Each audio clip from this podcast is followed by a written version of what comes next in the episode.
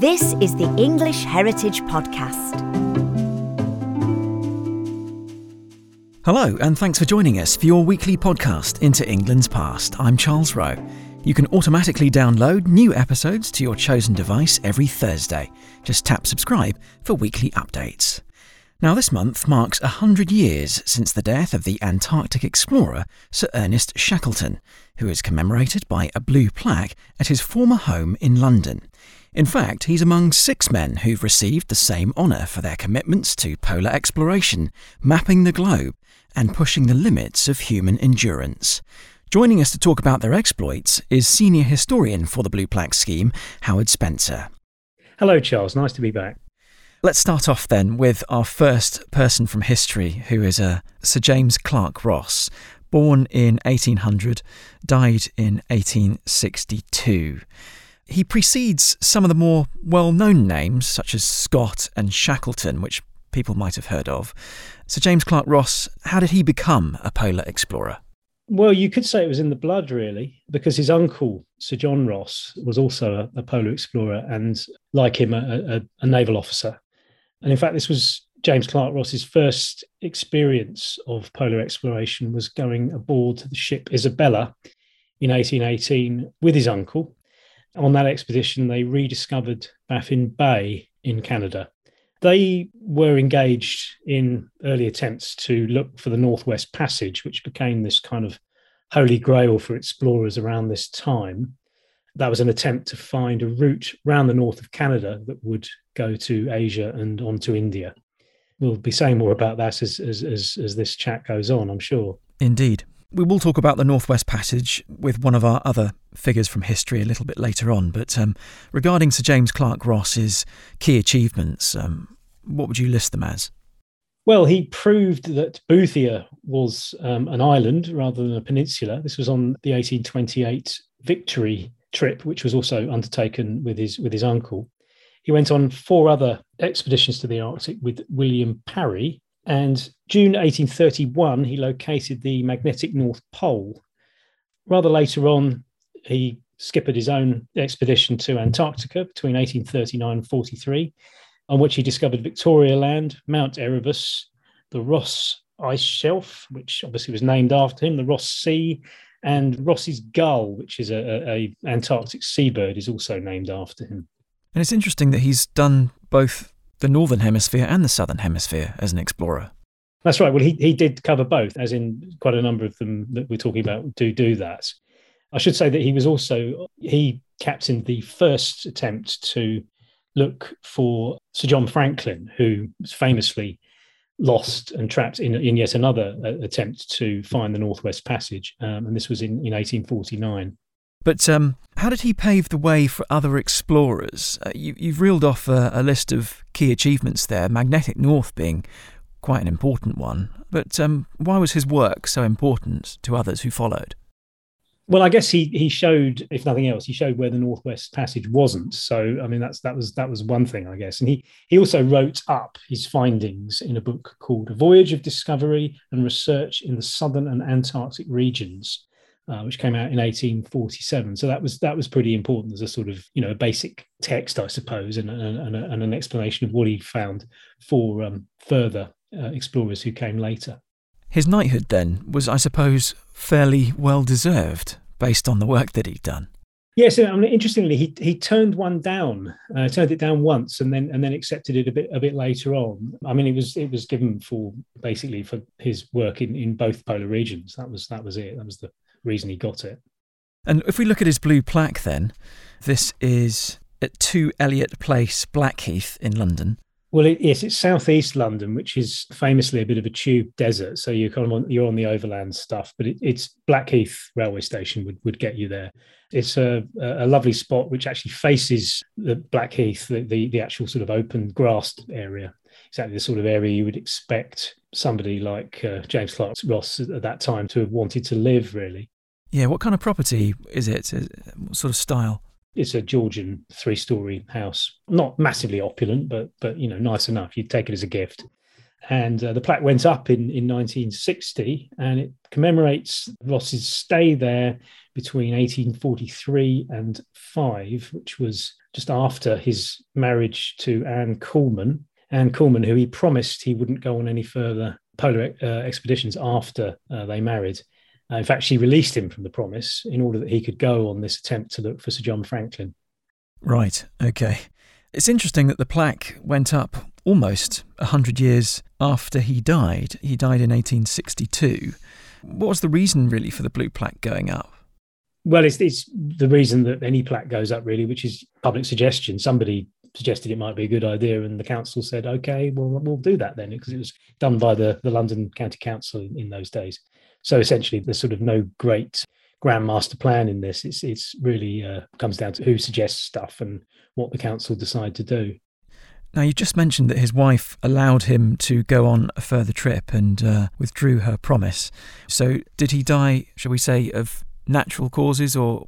Yes, he d- he died at his home in Aston Abbots in Buckinghamshire, which is where he and Anne lived latterly. She actually predeceased him by five years and he was... apparently never really the same after her death. They were very close, very attached. So moving on to John Rae now, who is our next explorer. Born in eighteen thirteen, died in eighteen ninety-three. His plaque was erected at four Lower Addison Gardens in Holland Park, which is quite a very nice area, actually, of London, uh, West London, I believe. He was a Scotsman, though, as well as being an Arctic explorer, so... how was he drawn to exploration? Was it to do with the fact that he was born up in the wilds of Scotland? Uh, it may have had something to do with it. He certainly was in, in, in the far north. He was actually an Orcadian. So Orkney? Yeah. And he trained in medicine. He joined the Hudson Bay Company, who, as the name would imply, um, a trading company based in, in Canada around Hudson Bay. He was originally a surgeon aboard one of their ships, and he then moved on to being a surgeon at one of their stations on, on Hudson Bay. And it was there that he learned the rudiments of surveying. And actually that's, I guess, the sort of key that got him into exploration generally was, was mapping large areas of coastline. He did a big survey uh, of the North American North Coast in eighteen forty-six to seven, and then another one in eighteen fifty-three to four. In all, he mapped about seventeen hundred miles of coastline, which is pretty extraordinary, given that he he did, you know, a lot of this on foot. Yeah, he really was a very considerable and, and underrated figure. So like Sir James Clark Ross before him, he was sort of paving the way for future explorers by doing the map work. Doing well, that's right, filling in filling in the last gaps in the map in that particular region. That's that's exactly right. What other key achievements of his exploration would there have been? Well, he discovered that King William's Island was an island. He also, very, very importantly, discovered where the Northwest Passage, which had long been sort of mythically described, actually went through. He didn't actually traverse it himself in a boat. That was uh, Roald Amundsen much later. But this was in eighteen fifty-three to four. He actually identified where it was. And therefore, many people believe he should actually be credited with the discovery of it. This Northwest Passage is actually quite an important aspect to John Rae's story, isn't it? Because there's another person who is not featured in our Six Men with Blue Plaques, who is a chap called Sir John Franklin. Uh, he went on an, on an expedition to find the Northwest Passage, this route from North American waters across to Asian waters via Canada. Now, what is John Rae's connection to the disappearance of Sir John Franklin's expedition? Well, it was Rae who found out what had happened to the Franklin expedition, which was that they had become stuck in pack ice and they'd essentially died of starvation. And he discovered this via the local Inuit tribes, who told him that there was a, there was a sort of a, a group of Europeans who had died of starvation. They told him where it was. He didn't actually go and look himself, but knowing that there were other expeditions looking in entirely the wrong place for Franklin, he went back to London and uh, reported his findings. Unfortunately, this didn't go down well. I mean, he was he was basically, it was a, it was a case of shooting the messenger, really. He brought bad news, including the information that the Inuit passed on that the um, desperate crew had resorted to cannibalism, which we now know they did. But this, really? this didn't go down well at all. It was, it was at the time, it was very much, well, these are, these are men of the Royal, Royal Navy, and they'd never have done anything like that. And Franklin's widow was in particular very upset, and she found Rae, as she put it, hairy and disagreeable. And as a result, he found himself at the centre of what we what we would today call a media storm, really. A lot of people weighed in saying he was this and that, including Charles Dickens. And he was also accused of having only come back to London to claim the ten thousand pounds reward, which he said, quite plausibly, that he didn't know anything about. And actually, it's very likely he wouldn't have known anything about it because he'd been off in Canada. He did take the money, but he did also shared it with his subordinates. And it, it did leave him with a degree of financial independence later. Where did this ten thousand pounds reward come from then? Well, this came from the Admiralty. They put it up for anybody to try and find out what had happened to Franklin. But he came back, listening to what you're saying now, he came back without evidence. He came back with oral testimony. There were items that the Inuits were able to produce, which in- indicated that they were from Franklin's ship. So there was, there was that. It wasn't simply, he didn't simply take their word for it. But he was criticised for not himself going on to have a look. Uh, but to do that, he would have had to spend another winter in the Arctic, and that wasn't really practical. So that was one of a num- number of rather unreasonable criticisms that were thrown his way. I see. So I can, I can kind of understand why he came back to deliver the news instead. Well, I feel sorry for John Rae, really, but... Um... Well, he's getting his recognition now. He didn't get his blue plaque until twenty eleven. And I think this this partly was because he did get into sort of bad odour for this. And it must be said, too, that he wasn't shy about criticising the uh, Royal Navy for their own exploration methods. And, and um, that didn't go down well either. He was himself very keen to learn from the Inuit and how they survived in the in the Arctic conditions. And, of course, you know, why wouldn't you do that? Well, I mean, at the time, there was a sort of a a sense abroad that these people were savages and that you you shouldn't be dealing with them. And that was a prejudice that Rae didn't share, and he sort of suffered because of it. I mean, he he did things like he used snowshoes, which which the Inuits did. He was taught by them to find the crawberries that grew under the snow cover, which you could eat, and that would protect you from getting scurvy. So it was all sort of survivalist stuff that he that he learned from the Inuit, um, who had a name for him. They called him Agluka, meaning he who takes long strides. So um, they rated him, even if uh, people back here uh, didn't at that time. But as I say, I mean, he is he is now at long last getting some of the recognition he deserves. His ancestral home, which is the Hall of Clestrane on Orkney, is currently being restored by a trust that's been set up in his name, which is re- really good news. And as I say, it was it was a really um, really good to see his plaque go up in twenty eleven. I was there. Rae Mears unveiled it, which was entirely appropriate. Another great uh, contemporary survivalist, yes, yep. expert. And it must also be said that, that in terms of blue plaques, we do like to commemorate quite good connections between person and building. And you've got a bit of a problem, of course, with Arctic and Antarctic explorers, because it's in the job description that they're going to be away rather a lot. But in the case of John Rae, he actually comes back to London in eighteen sixty-nine with Alicia Thompson, his wife, who he meets and marries in Canada while he's while he's there. He lives in four Lower Addison Gardens, as it is now. It's been renumbered since he lived there. But he lives there for twenty-four years. So it's a really good long connection. And he ha- he has a really fruitful retirement. And he really gets a lot out of living in London and the sort of intellectual stimulus. And he's he's kind of belongs to lots of learned societies. He walks from his home in Holland Park to the learned societies in Westminster and so on. Thinks absolutely nothing of that. Well, I mean, he wouldn't, would he? he yes, I heard that story. Mapped seventeen hundred miles of coastline in, in, in North America. So it wouldn't really seem such a big deal for him. But uh, yeah, it was, it was really good to see that one go up. Definitely. Was the delay partly down to more time passing and a more circumspect, considered view being taken around his reputation? Again, I don't think anybody had actually thought to put him forward before. I mean, he was he was put forward a few years before that. I mean, it does take a while for these things in the gestation, as it were, but I don't think he'd actually come up as a possibility. Shortly before the plaque went up in twenty eleven, the few, just a few years before that, he would have been put forward to our Blue Plaques panel that decide who, who gets the uh, awards, and they decided that he deserved it, and, and so it was. So he had this um, rather nice retirement in London, did plenty of walking in and out of the city, into town, as they call it, I know, via Holland Park, which is in, in West London. I think you could probably visit that plaque quite easily on the Central line. Yes, that's right. Yes, you'd go to, I think probably Shepherd's Bush would be the uh, the nearest uh, tube there. Or Holland Park, I guess, yeah. Fairly short walk from both of those. What kind of property is it? It is an early nineteenth century terrace, a fairly ordinary house of that type. A bit less grand than James Clark Ross's one in Blackheath. How did he die then? He had this, obviously, retirement, so I presume he... He died at home. Uh, he was eighty when he died, so yes, it was a good age.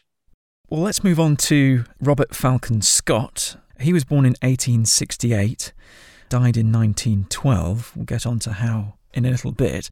And he's associated with a property at fifty-six Oakley Street in Chelsea, which we'll talk about as well.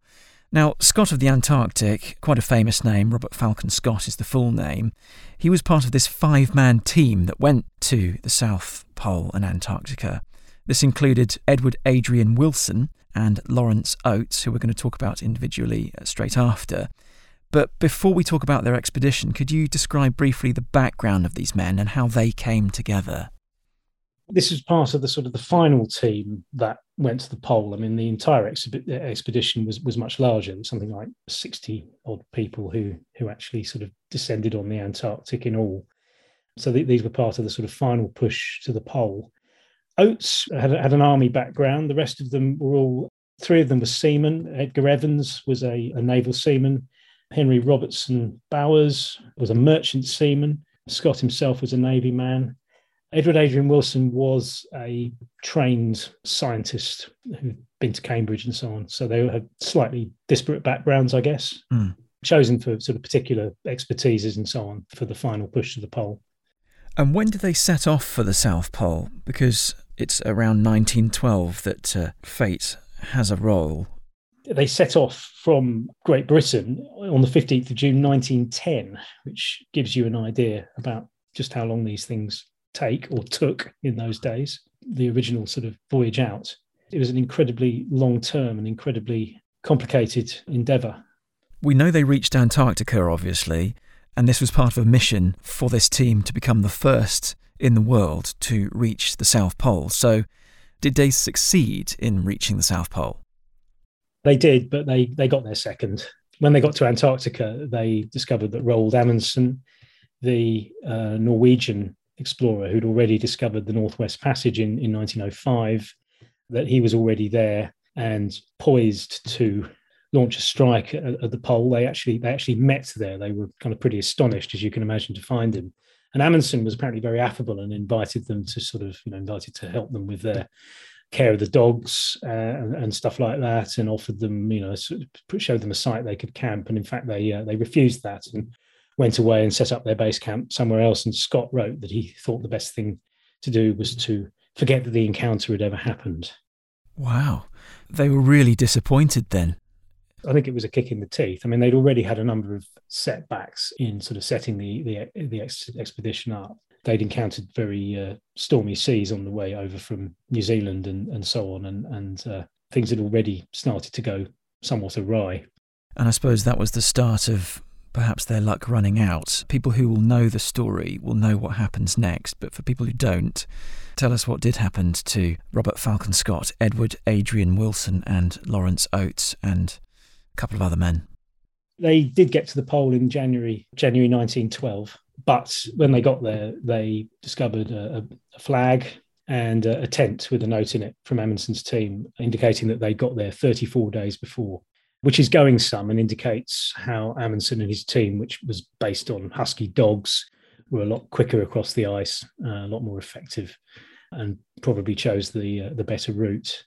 They then began the uh, weary trudge back, having left supply depots along the way, and eventually died in a tent uh, eleven miles short of their major supply depot. So it ended in, in a, a, a great deal of tragedy.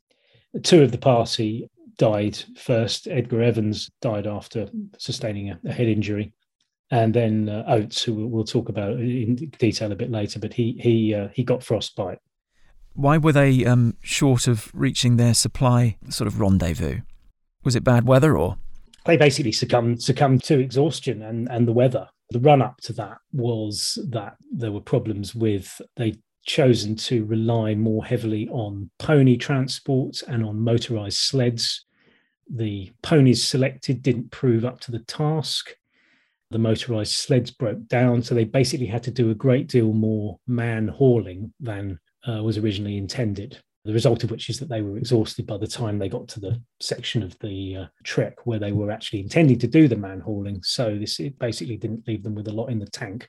I think that this was essentially the problem, as, as I understand it. There's an enormous amount of literature about this, and Scott's had his critics and his defenders. I mean, I think it is probably generally accepted that there was some elements of poor planning in it, and that clearly, you know, it didn't work out the way it was supposed to. So were they kind of beaten by the weather, beaten by being, I suppose, crestfallen at the disappointment of not finding the pole first? And then, obviously, lots of other things didn't work out as well. The equipment let them down, ponies let them down. I suppose their energy levels dropped, their supplies dropped. Did they just all die of starvation and cold? Yeah, essentially, that was it. I mean, actually, um, Scott did order Wilson, who was the the sort of the medical man on the, on the final push, to issue everybody with thirty opium tablets. So they did actually have a means of ending it that way, should they should they have chosen to do so. But they, did, they didn't do that. They basically died of cold and starvation, very sadly. And how do we even know that, you know, this is what happened to them? Because did an expedition go out to go and find them? They were eventually found, that's right. Basically, the uh, people that found them, they just built a cairn over the uh, tent, fashioned some skis into a cross over it, and that's effectively where they remain. I mean, these days they're buried under about twenty metres of ice because of the uh, blizzards and so on that have happened since. So that's where they remain. Edward Adrian Wilson was among that group who died on that expedition in nineteen twelve. His plaque is erected at uh, Battersea Vicarage, forty-two Vicarage Crescent in Battersea. Now, looking at the timeline of these blue plaques, Scott and Wilson were both honoured with blue plaques in nineteen thirty-five, but Lawrence Oates only in nineteen seventy-three. It strikes me as rather odd that they weren't all recognised at the same time, given that they died all at the same time. Any reasons for that? I think it was it was just that in nineteen thirty-five, nobody thought to suggest Oates. Plus, I guess Wilson was rather more important to the expedition and a rather more important figure in, in polar exploration. I mean, Oates's, Oates's significance is really owing to the uh, you know the story of his demise more than anything else. And you know, Wilson was the chief scientist, and he was Scott's main confidant on the the expedition. I mean, that's why I think those two were probably chosen at that time. I don't know the definite details of that. The records yeah. are silent, as they say, on that, but I suspect that's the reason. But in some respects, Lawrence Oates's noble act of self-sacrifice is the story that I think many people will know just from popular culture, even if they don't have an interest in history or polar exploration. They'll have heard of Scott of the Antarctic being the leader, but they'll also know about Lawrence Oates, even if they don't know his name, his his sacrifice. So I find that quite interesting. Yeah, I mean, I suppose it is, it, it is a resonant story. And for those that don't know it, I mean, basically he went out into the teeth of a blizzard with the words, "I'm just going outside now, I may be some time." And, and this was at a point when the rest of them knew, the three other men who were then still alive knew that he had he was so badly frostbitten that he was, you know, basically holding them back. They couldn't tell him that, but he knew, and that's what he chose to do. And it's an interesting event because, of course, it does. It also touches on changing societal attitudes to suicide, because essentially that's what it was. He wasn't going to come back, and he knew that. And it was done in a in a higher cause. But of course, not very long before, you know, one hundred years or so before, suicide was not only a, a, a mortal sin, but it was also a crime. And you couldn't be buried in a churchyard. You buried had to be buried in unconsecrated grounds, often at crossroads. That's the way it was until, until about eighteen twenty, when I think they relented enough to let suicides be buried in churchyards, but only under darkness and without a ceremony. And it wasn't till the eighteen eighties that that was relaxed a little more. And of course, you know, this this is a sort of, I suppose, a an ongoing debate in terms of things like uh, euthanasia, but I think I think Oates's gesture, and it was a noble gesture, and that's that's how Scott described it at the time. You know, noble gesture of somebody who knew his own time was up, who sacrificed himself for the benefit of others. And it, yes, so therefore that's that's why it resonates. But in in terms of, I'm talking about sort of scientific achievements and and and you know legacy to and to, and to exploration and so on, Oates can't really be described as a major figure in that sense. But from, I think, a human perspective, I think a lot of people who aren't scientific or just ordinary people would see that sacrifice and tip their hat in a way. Oh, yes, absolutely. It's a, it's a, it's a tremendous sort of human interest story, and it does, as I have, have, have greater resonances too, as, I, as I've said. And I should also say that, unfortunately, Oates's plaque no longer exists. Uh, it was put up in nineteen seventy-three, as you said, on number three hundred nine Upper Richmond Road in Putney. But the building was demolished. And this brings to the fore an aspect of the scheme, which is that, fortunately or unfortunately, the plaques don't actually provide any statutory protection. They are completely different from the listing system, which does do that. So while they are a badge, they indicate that something interesting happened somewhere or someone interesting lived there. It doesn't prevent buildings from being demolished. And since the scheme began in eighteen sixty-six, around one hundred plaques have been lost to demolition. And our usual policy in such cases is to look for another building lived in by that person and try and re-erect either the same plaque or uh, if it's been damaged or anything, or, or the inscription's no longer appropriate, then we'll put up a different one. And that, that does happen from time to time. Unfortunately, in Oates's case, that was really the only London building that he's connected with. His major connection was with Guestingthorpe Hall in Essex, but he was actually born in Putney and, and lived, I think, the first eleven years or so of his life there. So it was a decent connection. And there is now a Putney Society plaque on the site of the building that replaced what was there. But English Heritage doesn't put our plaques on sites. It only has to be the actual building. I mean, for a charity that's concerned with built heritage, it seems right for us to be uh, in- insistent about it being the original building. After mm. that, the really strong connection has gone once the building's gone. That's that's the view that's been taken. I suppose, though, there is at least that memory by that group of people in Putney who have recognised. Yeah, I mean, it's, it's it's good that he is commemorated. I mean, I think this is why there's room for more schemes other than ours, and there's plenty of others operating. And it's it, I'm I'm glad that there's something there to commemorate him. Yes. Um, there's actually something there to commemorate Henry Robertson Bowers too, who had a connection to Streatham, and I believe there's a private plaque on his old school in, in Streatham. And Bowers was part of that five-man crew? He was part of the five-man push, yes, he was, he was, the, he was one of the other members. Worth saying as well that Lawrence Oates' plaque was demolished in two thousand, so fairly recently, really. I don't know whether there was any kind of outcry or attempt to save the building. I suspect there may have been something, but it's really a kind of a planning decision. The plaque is actually in, in our store. We have a store at uh, Rest Park, which is one of the English Heritage properties. In Bedfordshire. Um, in Bedfordshire, correct. And the plaque is in store there.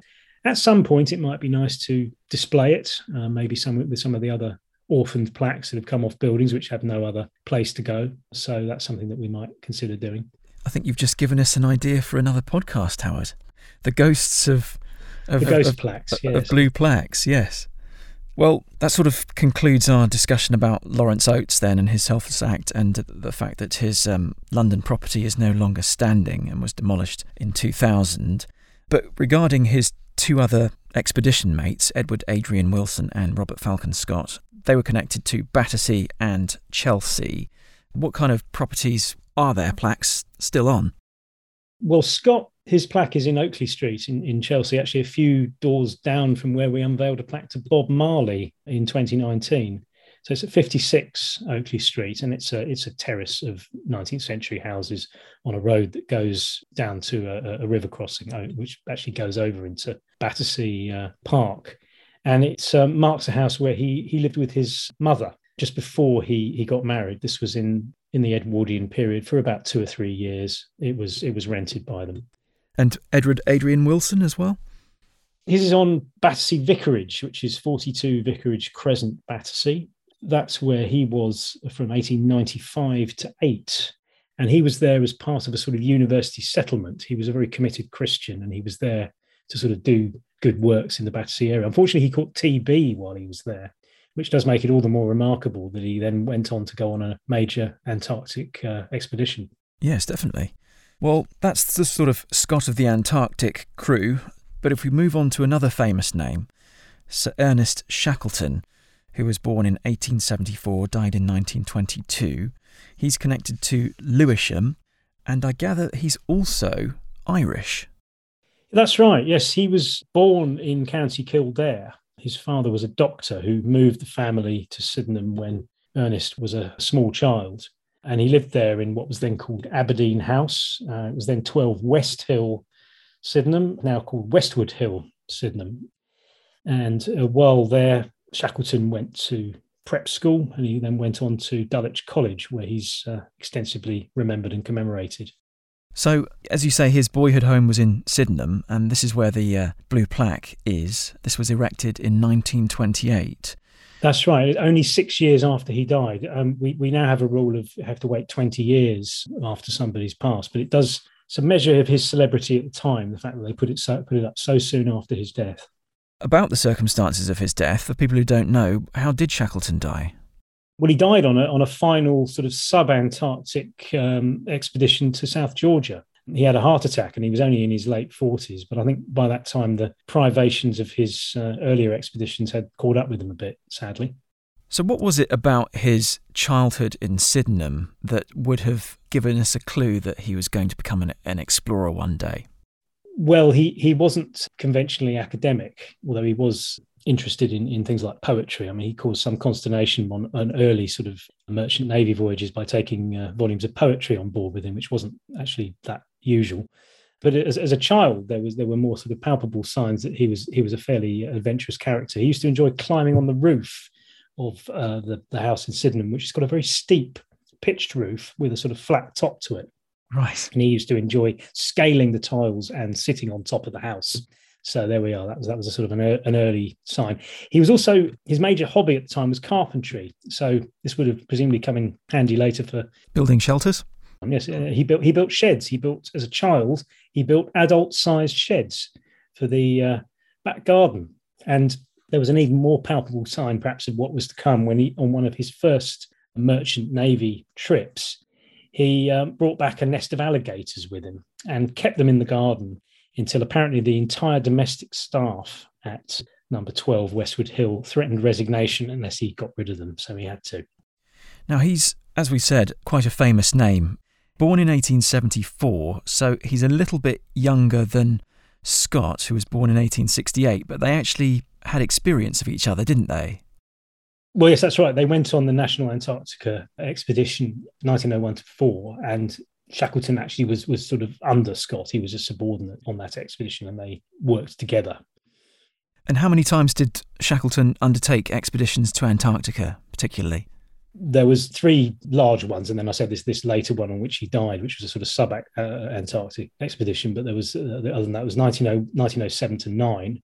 An abortive attempt to get to the pole, and then nineteen fourteen to seventeen, which was the Endurance expedition, which was actually an attempt to traverse Antarctica, which was not successful. In fact, that wasn't done until the nineteen fifties in the end, so it was an incredibly ambitious thing to do. Wow. Uh, but that's his career in a nutshell. What were his key achievements then, would you say? Well, probably what he's best known for is getting the entire crew of Endurance off when it got wedged in, in pack ice. Uh, there were twenty-eight of them, including Shackleton. Uh, this was in nineteen fifteen. And he, he got out by using a mixture of sledging and boats to get to Elephant Island, which was on the Antarctic coast. And then he and five others sailed eight hundred miles to South Georgia in the South Atlantic to organise a relief party for the others. And he basically, they all survived. They all got out, which was an extraordinary achievement. And not just down to Shackleton, it has to be said. There was a navigator, the captain of the Endurance was Frank Worsley, who was a New Zealander.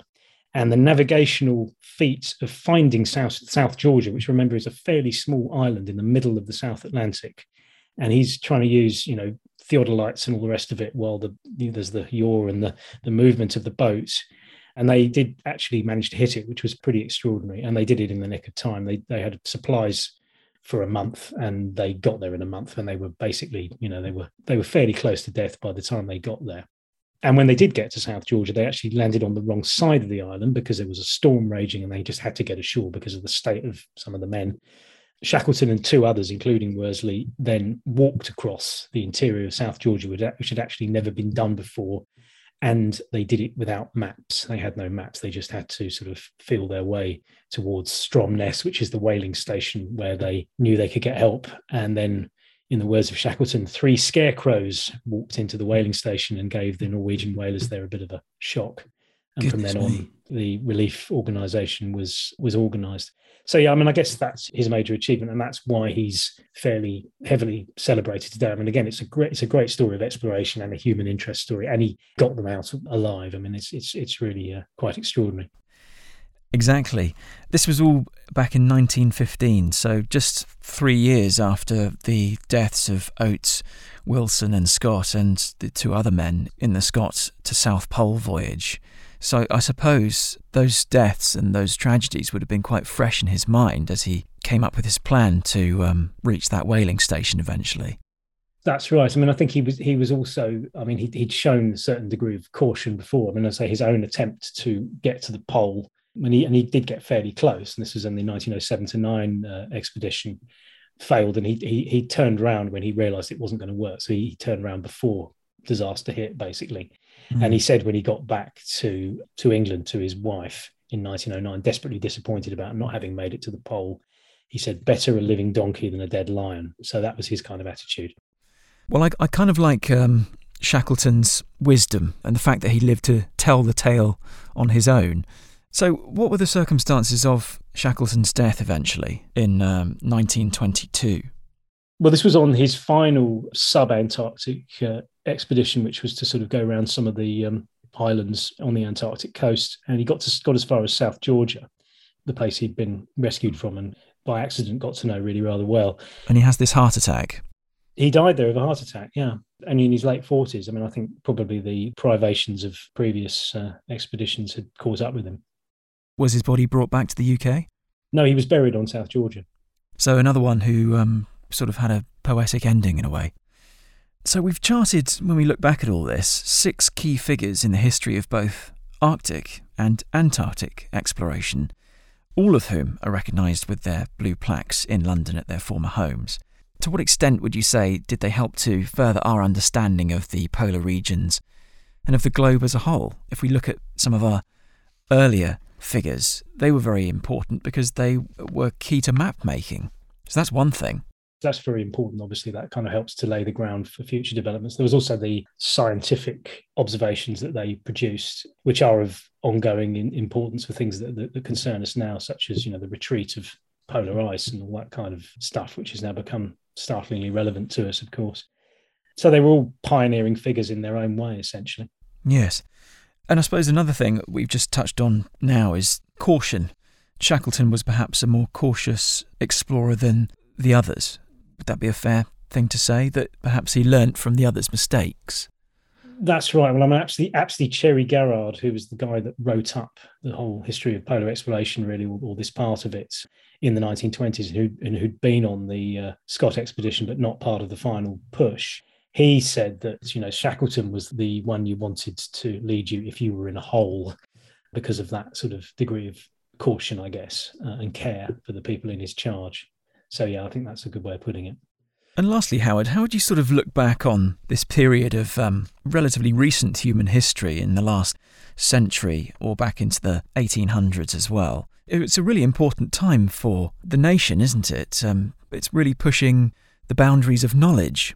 Well before the space race of um, recent decades, these were sort of the heroes, the men who had the right stuff of the eighteen hundreds and, and early nineteen hundreds, who were really exploring regions of planet Earth that hadn't been explored before. They were the pioneers of a new kind of exploration, and, you know, the furthest tips of the northern and southern hemisphere were that.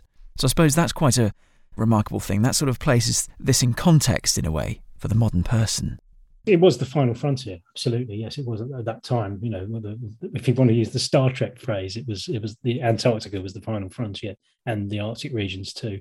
And these were people that willingly uh, took large uh, risks in order for that sort of thrill of adventure and discovery. And, and of course, I mean, there was, there was you can't forget the uh, trading imperatives too. I mean, this urge to find the Northwest Passage was partly about the sort of imperial urge to trade and to expand the, the empire and so on. That's that's part of the story too.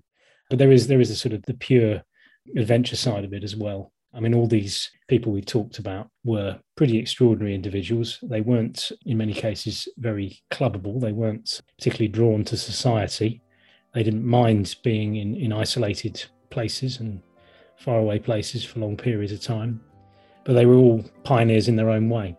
Yes, and they were willing to take on extraordinary risks and potentially pay with it with their lives, as some of them did. Indeed. So I think that's really worth uh, doffing our caps to, in a way. Absolutely, yes.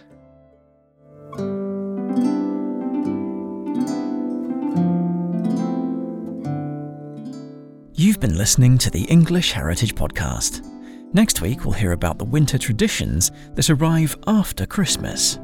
Wassailing is the Southern English version of a whole complex of customs. To bless a house and a farm, to make the place feel fortunate and happy. Thanks for listening. See you next time.